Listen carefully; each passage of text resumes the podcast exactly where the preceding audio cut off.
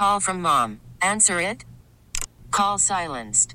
Instacart knows nothing gets between you and the game. That's why they make ordering from your couch easy. Stock up today and get all your groceries for the week delivered in as fast as 30 minutes without missing a minute of the game. You have 47 new voicemails. Download the app to get free delivery on your first three orders while supplies last. Minimum $10 per order. Additional terms apply. Welcome back. It's Emotional Management. I'm Dr. Christian Conte. Joining me tonight is Jake Wiskerchen, all the way out in Reno, Nevada. Jake, I'm grateful to have you back on the show. I'm grateful you pronounced Nevada correctly. So I, t- I think I told you this. Uh, we might even talk. I don't know if we talked about it on the air last time, but uh, when we first uh, when we first drove out there, when I was I lived out in Nevada for a while, and we first got out there, we got to like a gas station that had T-shirts that said it's Nevada, not Nevada. Or, Yes. Yeah. Yeah, very important that you don't put a W or an H in the middle of it. Yeah. It's Nevada. We get really, we get our, our uh, we're really sensitive. We get our hackles up about that kind of thing. So uh, I liked um, that you talked about that where the free mental health screening. I think that's so important to try to figure out what's going on. And by the way, if you want to figure out what's going on and, and talk to Jake or me uh, tonight, the number's eight six six three nine one ten twenty. Um, but you were you Yep. you talked about that resource. Yeah, Walk the Talk America is a part, a project that I've been a part of for several months now, and um, it started out of Las Vegas by a guy named Michael Sodini. Um, he's a his family's been firearms importers for a long time. He's third generation in that industry, and he realized about a year and a half ago. He says we we got to do something about this. Uh, you know, people blaming the gun, people blaming mental health, and nobody ever really resolving anything. So he, he formed this organization called Walk the Talk America, and he allied with um, Mental Health America, which uh, Mental Health America is a very powerful resource. If anybody's not familiar, they do a an annual ranking the states survey whereby they rank individual states on their behavioral health provision and access to care and treatment and all that. And uh, they they've done some really good things for the behavioral health field, but Mike's idea was to try to bridge the gap between firearms ownership culture and mental health culture because they've long stood across a kind of a self-imposed chasm, awkwardly eyeballing one another, wondering who was going to make the first move toward reconciling that. And and um, I I just happened to connect with him because a friend of mine had heard about it, so I reached out and I said, "Well, this is a pretty cool thing. I wonder if you'd like to be on the podcast." And I didn't know it was a he. I thought it was a they. So I emailed them, and it turns out it's basically one guy running the whole thing. They got a board of directors, and I'm, I'm proud to say I'm now on the board as the the mental health representative. But um, we had our podcast, and it went about an hour and a half. But the conversation itself went about three hours, and then we were you know BFFs uh, thereafter. And so I've been really proud to to have you know been the one to raise his hand and clear his throat and say, "Oh, I'll be a part of that." And so one of the things we did recently was we did a continuing education class here in Reno for mental health practitioners who don't necessarily understand what it's like to uh, treat somebody who's a gun owner.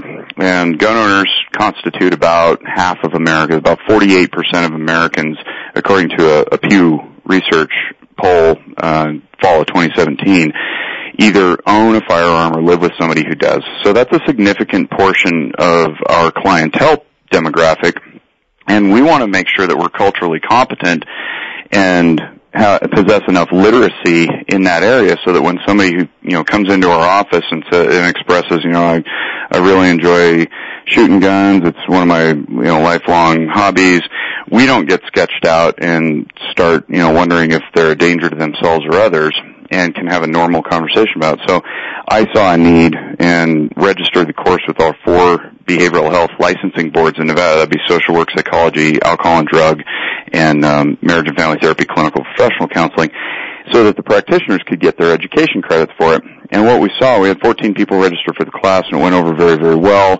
Everybody grew in their knowledge of what firearms culture is about. It's not just what you see on the media.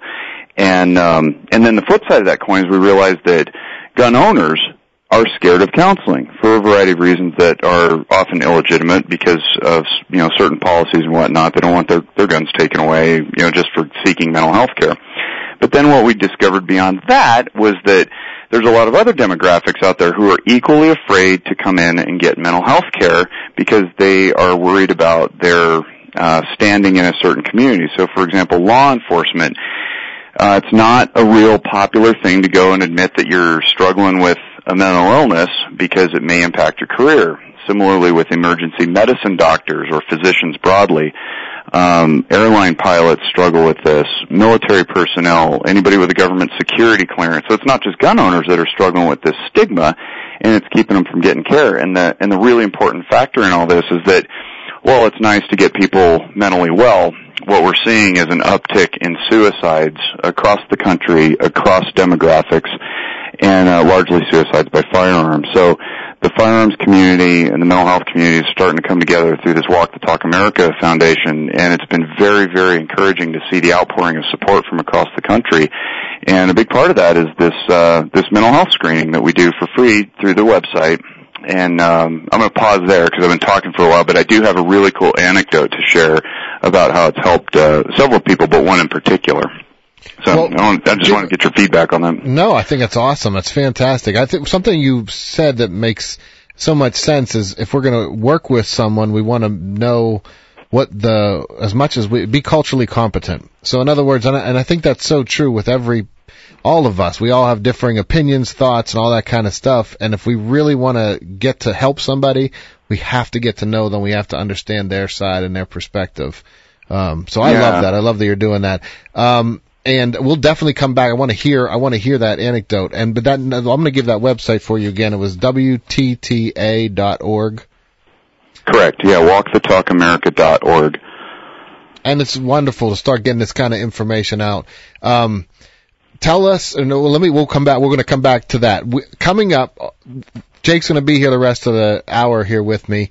866-391-1020 is the number, and feel free to also send us an email if you want to the Dollar Bank Instant Access at kdkradio.com.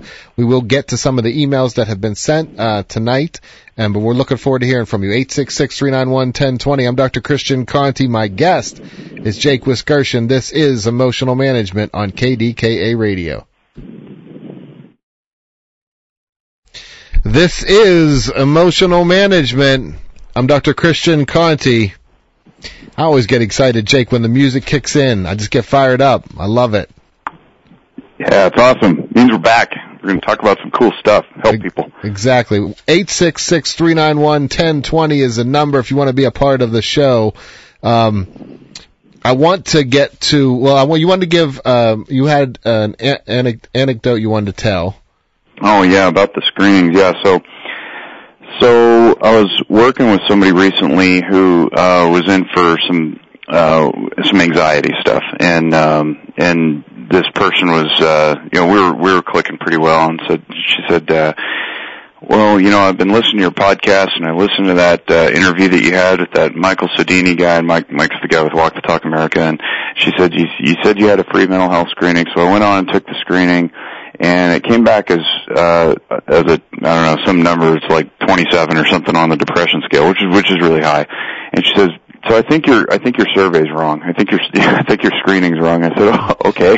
Uh tell me why. She says well I'm not depressed. And I said all right tell me tell me more. She says well at least I thought I wasn't depressed. And then I went to my friend and shared the results and the friend said well yeah we all know that about you.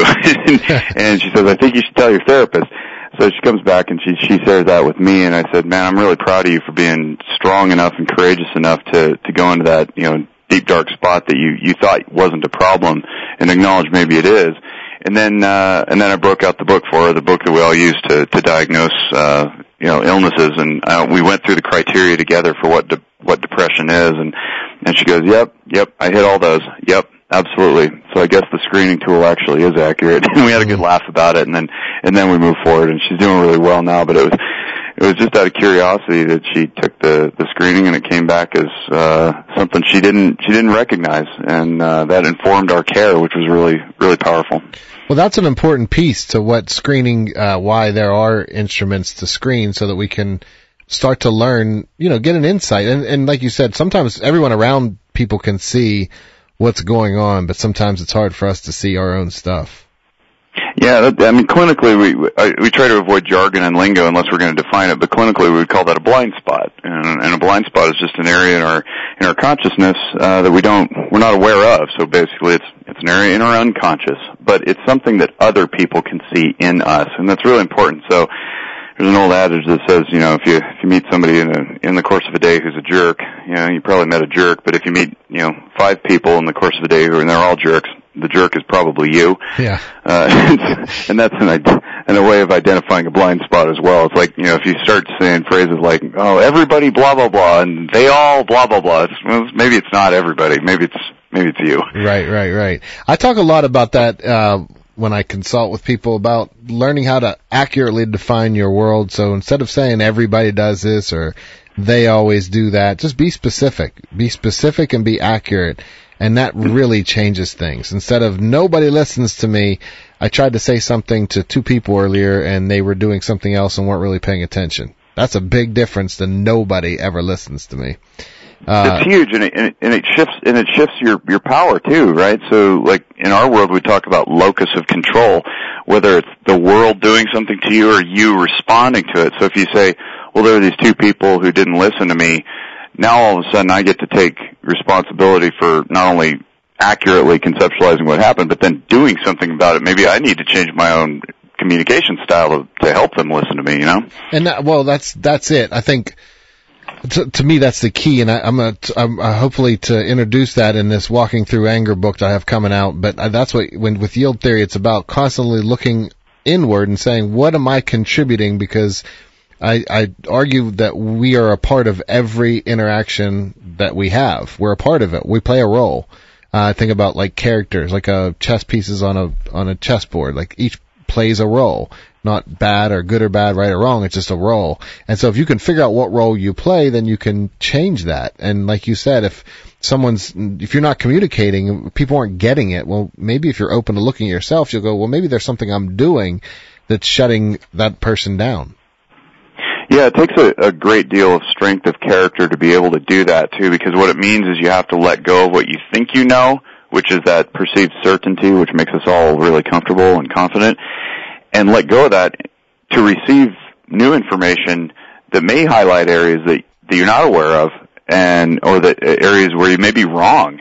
And that that's scary man. That's that's some scary stuff to let go of what you think you know and grow and evolve. But that's how growth and evolution happens. When you let go of who you think you are you can become who you will be. Lao tzu. That's good. Who's that? Was Lao there Tzu. attribution there? Yeah lao tzu. Lao tzu um, yeah, I paraphrased. Um, my yeah, that's uh, good. I, I know that Kaya would hear that and she would say, "No, it's exactly this way," she she knows it better than I do. Uh, but um, yeah, no, it's it's it's so true. So I want to go. We have an email, and I want to get to this. It says, um, "This is from Marissa." Marissa says. I need your help. I'm desperate because my partner is a really good person, but he explodes in anger when things don't go how he expects. He starts screaming until he gets red and I'm the closest person so he puts his anger on me. How can I tell him that he needs help without upsetting him? He really needs help because he's going to end up alone. I'm about to give up, but I don't want to because I love him and I'm worried about him. Please help. Marissa. Marissa, thank you so much for your email. This is um, a really important question, and is why I wanted to make sure that, that we had time to talk about it. I think that I, I'm guessing that he, your partner, doesn't know doesn't recognize how upset he gets. And the, when in the midst of, this is my short, right to the point answer. In the midst of anger is not the time to tell people all the things they need to work on or what they need to fix. When there's not anger, when that's that's the time when most people say, "Well, I don't want to bring it up because everything's going okay right now." Well, it's just okay. You're kind of walking on eggshells. But I would bring it up when he's calm, when he's in a regular state, and I would say to him exactly what you said in this email, and I would say, I wish I could find a way to say this to you and have it not be upsetting to you, but it's a reality and I love you and I care about you, so I, I don't want you to end up alone. I want to be with you, but here's the reality. If you continue to do this, I cannot stay around for this because Marissa, I love that you're setting a limit for yourself and you're setting boundaries because you shouldn't have to be in a spot. I would prefer you not be in a spot um, that could lead to something that could be very dangerous for you. Yeah, and, and sometimes to your point about the, the email, writing is often a, a, a way to circumvent that fight or flight response. If you can write something down, it, it might be received better than speaking it. Um, for for one, precision, because uh, you can write more precisely than you talk, especially when it's a sensitive subject and, the, and emotions are high. Um, but also, I want to point out, and I want to be very sensitive about this, uh, so that I don't conflate tolerating domestic violence with um, being in a spot where where you can receive somebody's negative energy uh, appropriately. So, uh, what I'm about to say is, earlier in the show we talked about ways that people offload their anger, or, or I'm sorry, energy, and ways ways that energy can can move. So one is a cathexis, which is stuck energy. One is a catharsis, which is a release of energy. One is sublimation, which is a channeling of energy.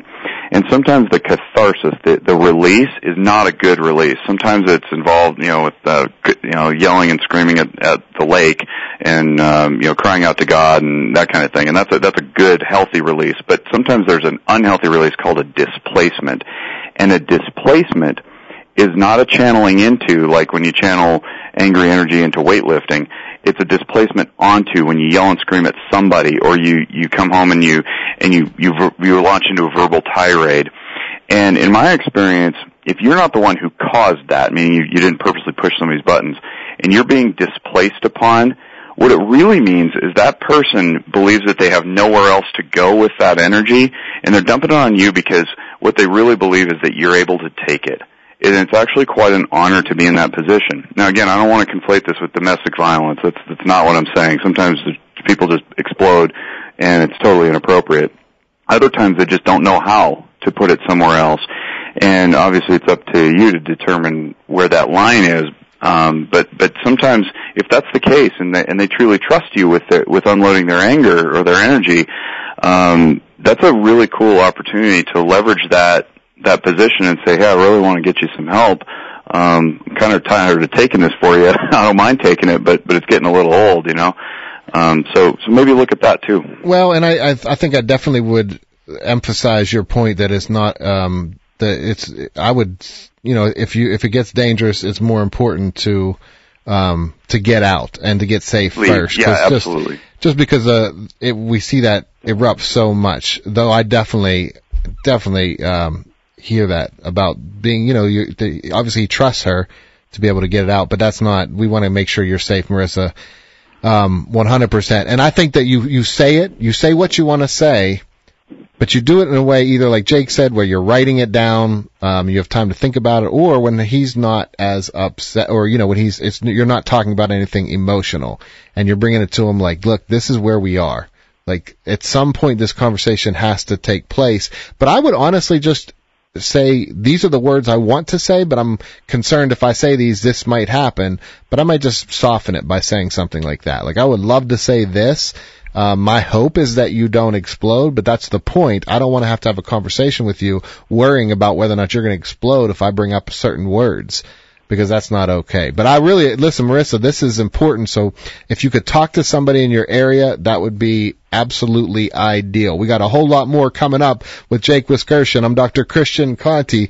This is Emotional Management on KDKA Radio.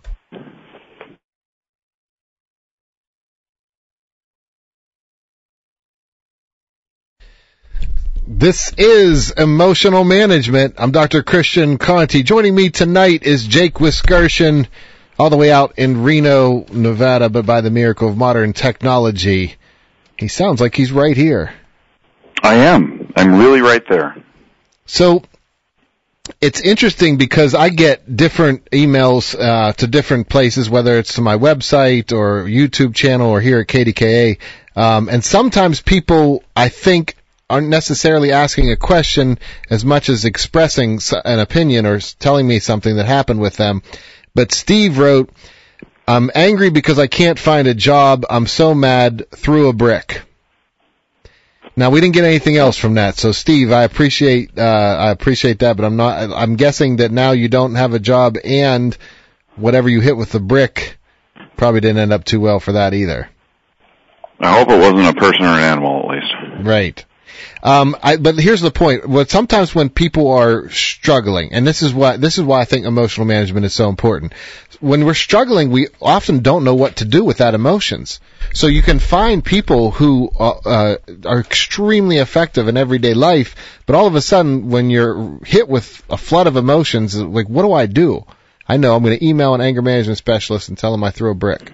Um, I would love to hear more about it. What can I do around it? But I think that's the point. The point is when people are angry, they say something that's, you know, they lash out, they'll say something impulsive.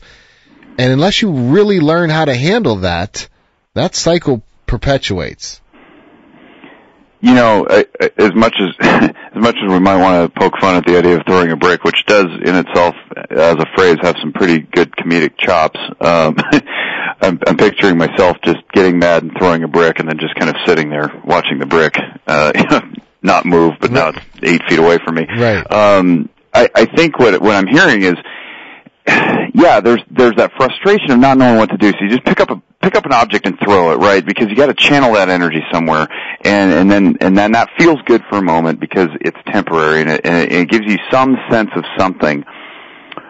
But what I'm hearing with the email is is like it's like a cry for help that doesn't know how to be stated right? And and I think that's what happens is when when we get into limbic mode, which is where our emotions come from, the limbic part of the brain, uh, logic diminishes. And I'm sure you've covered this. I know I have a zillion times.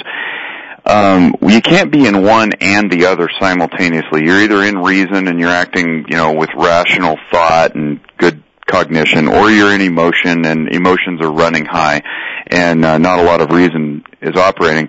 So if you're in emotion and you're angry and you throw the brick and it's only temporarily uh, satisfying, you go right back into that emotion again. And then you, you're still not satisfied, so you fire off an email, but the email's sort of incoherent too because, because well, logic isn't working. It's the wrong part of the brain. And so I think that as I'm hearing this, this guy, he's, he's really reaching out. He's like, somebody help me somebody help me because because he knows deep down it's not appropriate to to throw bricks when he's angry. Um and simultaneously he doesn't know quite how to express that. And i how think do that's you work yeah, with folks like that? Yeah and i think that's a I, like you said I, I agree with you. I think it's it's a it's a saying i would love to get help. I'm not sure even what to ask or how to ask it. Yeah. Um yeah it's tough. so you talked about baseball. You just won a championship in baseball. Um we that's awesome. Congratulations I wanted you to be able to say that on air. Yeah, um, that you yeah, won a championship. I won a championship in baseball. It's fantastic. champion. I love it. So, um, I so I played baseball growing up. Played baseball in college, and I played center field. And if a line drive was hit directly at me, instead of running in toward it really quickly or running back really quickly, we were taught to just drop our energy. So you kind of just drop your body weight uh, momentarily to make the judgment on whether you're going to go in or stay back or whatever. Um, I've used that metaphor in life for situations. So I do this a lot in the prison. If there's a situation that escalates and I get over to that situation right away, I think, okay, let me drop my energy and make sure I assess what's going on before I'm just reactive. But I think when, when we're scared, when we're angry, when we're hurting, sometimes we're just reactive. And I really do believe, um, someone had, I did an interview the other day and was asking me for tips on anger. And when I talked about one of my tips, she was thinking, oh, I was thinking more like just count to 10 type stuff. And I said, listen, I don't teach count to 10 because if you deal with seething rage, you could really do some damage. Um, Mhm. if you have seething rage and you count to 10, you're making it so much worse. Um, but if you are able to, so yeah, it's important to, there are different ways to deal with it. But the main thing I would say is you have to be able to step back and recognize there's a beginning, middle, and end. You described it as that wave. It's going to, it's going to pass. So the question is, do you really want to make that really poor decision in that middle section, like you said, or can you wait, ride it out? Yeah, th- a lot of that takes practice too. Um, so simply being aware that you're in emotion is a habit that needs work. And like you said, you, you're, you're taught to drop your energy. Well, somebody has to teach somebody else what their emotions are, when they happen, where they feel them in their body. That has to be taught. That has to be coached, and then it has to be rehearsed. So it's not just like you can watch a video or listen to a podcast and get. I God bless them if they could. I wish that were the case because then all this information that we're throwing out in the public would just magically cure people with one shot. But that's not how it works. You do have to practice it. You have to work at it. And, and the real key that undergirds all this, commitment. You got to not only recognize there's an issue, but then you you got to take some knowledge, integrate it in, and commit over and over and over and over again, forever, really. Because uh, if you're practicing something that works, you, you just keep doing it, and then you just keep getting infinitely better. So uh, for people who are struggling out there and, and you don't know why or how, start somewhere with a conversation, and that and that in and of itself means you got to drop your guard a little bit and, and admit that you need some help, uh, even if it's with a best friend over a beer. It doesn't have to be professional psychotherapy. Um, just just start somewhere and say, look, I don't even know how to form the words. Um, and probably that, that trusted person you go to is going to know it anyway because they've been around you enough. You trust them. They'll probably give you some pretty accurate feedback because they're, they're seeing what you're seeing. I, I agree, and I, I so I tell people if you are um, if you're really angry or you find yourself angry a lot, the biggest thing to work on is impulse control. So even take it out of emotions and take it out of anger and just take it into impulse. If you have an impulse to do something, try to stretch that out a little longer because the more you can practice impulse control, the better chance you're going to have when those emotions arise. And like you said, this is really important for, for everybody to hear it does take practice. It's one thing to say, well, I know how to throw a punch or I know how to throw a kick, but that doesn't make you Bruce Lee. That just means you have an idea of how to throw a punch or a kick. And even if you're a trained professional fighter, if you haven't fought for years, you got to get back into it. You can't just pick up where you left off. So Absolutely, yeah. So that's why with mental health, like absolutely, I I'm with you. I'm one thousand percent behind your statement. This is a lifelong process. So align your expectations with the reality the, your entire life, of course, you're going to be say, growing. Yeah, and I would say not only do you have to practice it continually, um, there's there's an idea that that you can practice something, master it fully, and then, you know, of course, you, like you touched on, you walk away and then it, and it gets a little rusty, right? But you also have to practice in the environment that you plan to deploy the skill. Mm-hmm. So learning how to throw a punch on a bag is not nearly the same thing as throwing a punch in a ring when somebody else is trying to punch you. Right, right. So you got to practice in the same arena. And, and, and again, if you're hearing this and you're maybe struggle with substance abuse and you're in recovery for a long time, I'm not saying you've you've mastered your skill. Now go practice it in a bar. Don't right, do right, that. Right, right, right. Um, that's not necessary. We don't need to invite in temptation that's going to throw us off completely.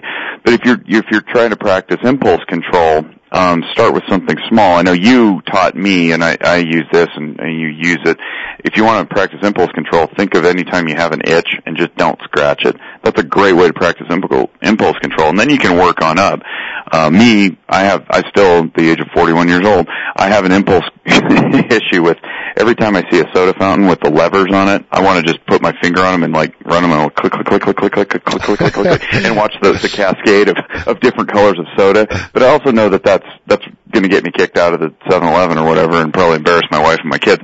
So, so I override that impulse uh, and and I don't do that. That's a safe way to practice impulse controls. Go into some place where you know it's, it's fairly mundane and you're not likely to be tempted to you know do something that will get you arrested, and override that. And the more the more you can general, we call that generalizing to the the environment. The more often you can do that, then the easier it is to overcome the impulses to do the the super naughty things that you that will really get you into trouble. Well, and the key is, and I believe the key is, you you pra- you actively and intentionally practice that. So if you're walking into that 7-Eleven mm-hmm. saying, mm-hmm. "I'm going to imagine that I'm going to do something that I'm not going to do," and it's and it's not really a temptation for you, that's a great place to start. Like you said, you want to start with things that aren't really going to tempt you that much, um, but mm-hmm. you're proactive. I, I always to have people do this either on the road when they're driving if they struggle with anger in the car, road rage, that type of stuff, or in a supermarket if you're waiting in line, you have to wait you have to wait in line for something. It's a, maybe pushes you back a little farther than what you wanted to be.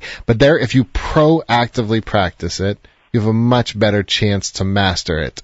Um, and if you want to practice calling us, it's eight six six three nine one ten twenty.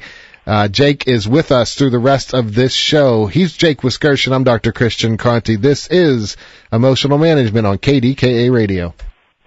This is Emotional Management. So with me tonight is Jake Wiskerchen. He's a marriage and family therapist out in Reno, Nevada. And Jake, I'm so grateful to have you on again. Uh, I love having you on the show.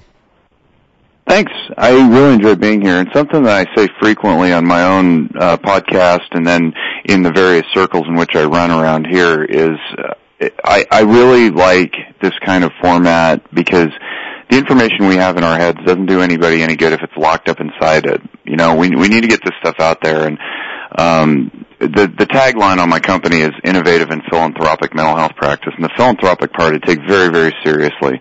Um I want to give as much away for free as possible because I just want a, a healthy society, you know? Like I don't I don't care if I have to go swing a hammer or you know throw up drywall for a living just to pay my my mortgage if if I'm living in a healthy community, man, that's that's its own reward. It's a beautiful thing for sure. So listen, I want to get to I want to do another email before we um go because Robert asked a great question and and this is a little bit more getting to it with anger. He says, "Hi Dr. Conte. I have a major anger I have major anger issues and I am trying to understand how to handle myself when I'm very angry. Do you have any ideas on how I can control myself when I'm angry? So there, there, like Robert, first of all, I mean, and again, even with Steve, like there's just when you're angry, you're angry, and it's awesome that you are looking at information and reaching out and trying to get, you know, ways to deal with this stuff, and that's why I think you hear it in Jake's voice, why he's so passionate, why I'm so passionate. We want to get this information out. Um, so this is a great question. So what do you do when you're angry? So Robert, I think that the my experience um, is that when you really want to deal with anger, you don't have to wait until it's there. So if you were going to train for a boxing match, Robert, you wouldn't wait till the day of the match to start training. You'd want to train ahead of time. Um, and the same is true with anger. If you can start work practicing this stuff, like Jake was talking about with being proactive, think about scenarios, run through them intentionally, but with a different mindset. And the more you can practice that, the better you get at it. So, A, I, I'll always advocate practice all the time, not just when you're angry. But B, if you are only remembering this call the next time you're angry, then the main piece, if I could only give you one piece of information, it is, I promise you that there will be a beginning, a middle, and an end to any emotional experience you ever have my piggyback on that is, and I'm going to play devil's advocate here, is that sometimes people say, "I don't believe that. I'm always in anger," and um, and they don't they don't maybe have perspective or, or the um, or the history to say that it ends, right? So, to those folks who are struggling like in what seems like perpetual anger, um, I offer this, and there's an idea out there that suggests that emo- some emotions are primary and some emotions are secondary, meaning there's an order in which they fall. So the environment throws a stimulus at you, and then your brain says something, and if you're not good at tolerating the thing that it threw at you, uh, you may reach for something like anger or contempt to mask it over. And so what you want to do is try to figure out what the primary thing is. So let's take, for example, road rage. Road rage, when you're driving down the street and, you know, 70 miles an hour in a car and somebody else cuts you off and uh, slams on the brakes. I ask, you know, I do this in groups all the time. I ask, what's what's the first thing you feel? And everybody goes, pissed. And and I go, no, you should feel scared. And uh, the reason for that is because you're traveling 70 miles an hour in a 4,000 pound automobile, right. and some other 5,000 pound automobile cuts you off. Right. And there's a threat present. There's a real danger there. And so the adaptive function of that emotion of fear is to tell you, you know, act, get out of the way. But here's the thing: if you're raised in a household uh, where tolerating emotions wasn't popular or just wasn't taught at all, then you might feel some more vulnerable emotion like fear or sadness or shame. And instead of tolerating that because it pushes you out of control and maybe you got mocked for it or, you know, maybe you just, I mean, dudes have it a little bit rougher, I think, just because we get the, you know, boys don't cry stuff thrown at us. Then what you do is you reach for something like anger because it gives your brain an opportunity to feel something. Even though it's not the right thing, you feel something. You go, alright, I'm a little satisfied now. The problem is it leaves your brain unsatisfied because it's not accurate. So, um, my invitation to you would be to dig in and try to figure out what's beneath the anger. If it's always rolling, always boiling, always present, then there's probably something else beneath it that's fueling it that you're not attending to, like sadness or like guilt or, or like, uh, like fear perhaps. Yes, and I think uh, I like the phrase of not attending to because if when people say they're angry all the time, I would say I would not. I would challenge that. Like, are you really angry all the time? And the first thought when you're in the middle of being angry is yes, all the time. Um, did you sleep last night? Oh yes, I slept eight hours. Okay, were you angry while you were sleeping? No, so you're not. Yeah, angry yeah, yeah, right. You weren't angry when you woke up. So what? It's it's when you start to pay attention to your thoughts that you notice that they center on anger. And I thought about this this morning. I kind of had this visual of what if every morning when you woke up, you went to, let's say you had a big screen or had a bunch of different things, a volcano, a picture of a volcano, a picture of a calm lake, picture of different places, and you actively chose this is the narrative I'm going to choose for myself today. So am I going to choose to be angry today? Am I going to choose to look for peace at every turn today? And you actively choose that. I bet that would set out your day to be a little bit more intentional. Yeah, and one last thing in the last 30 seconds here. Um, just simply doing the exercise of noticing and observing pulls you from limbic into logic, and therefore it diminishes whatever emotion you're feeling anyway. So noticing that you're in anger and then noticing that you have a choice over that to choose something different can in itself just be a, a great valuable exercise. I love it. I appreciate having you on, Jake. Thanks for coming back Thanks, on the man. show. Yeah, thanks for having me. It's always a good time. I miss you greatly. We need to spend a weekend together here sh- shortly, shoot some hoops or something. I'm telling you. Well, I appreciate you so much, and thank you for taking the time for us here. I know everybody in Pittsburgh appreciates it too, coming all the way um, from to talking to us all the way from Reno. So thank you so much, Jake. Thank you, Western PA. Love you all. Can't wait to visit you again. All right, buddy. We are every every week we'll be here and we are here to talk about whatever's going on with you in your life. We all deal with issues, all of us. We all struggle at times. We all have moments where we're really not sure what to do and we feel lost. That's why this show is done. That's why we do this show to bring you some sense of how to handle some of that direction. So every week we're going to be here. 866-391-1020 is the number and I'd always like to hear from you. I try to end my videos with my YouTube videos and when I can the show with um, being able to send you as much peace as possible because I believe that's really what the goal for all of us is is to find peace. So I appreciate you listening. I feel very grateful that you tuned in. Until next time, as always, I wish you much peace. We really need new phones. T-Mobile will cover the cost of four amazing new iPhone 15s, and each line is only $25 a month. New iPhone 15s? Only at T-Mobile get four iPhone 15s on us and four lines for 25 bucks per line per month with eligible trade-in when you switch.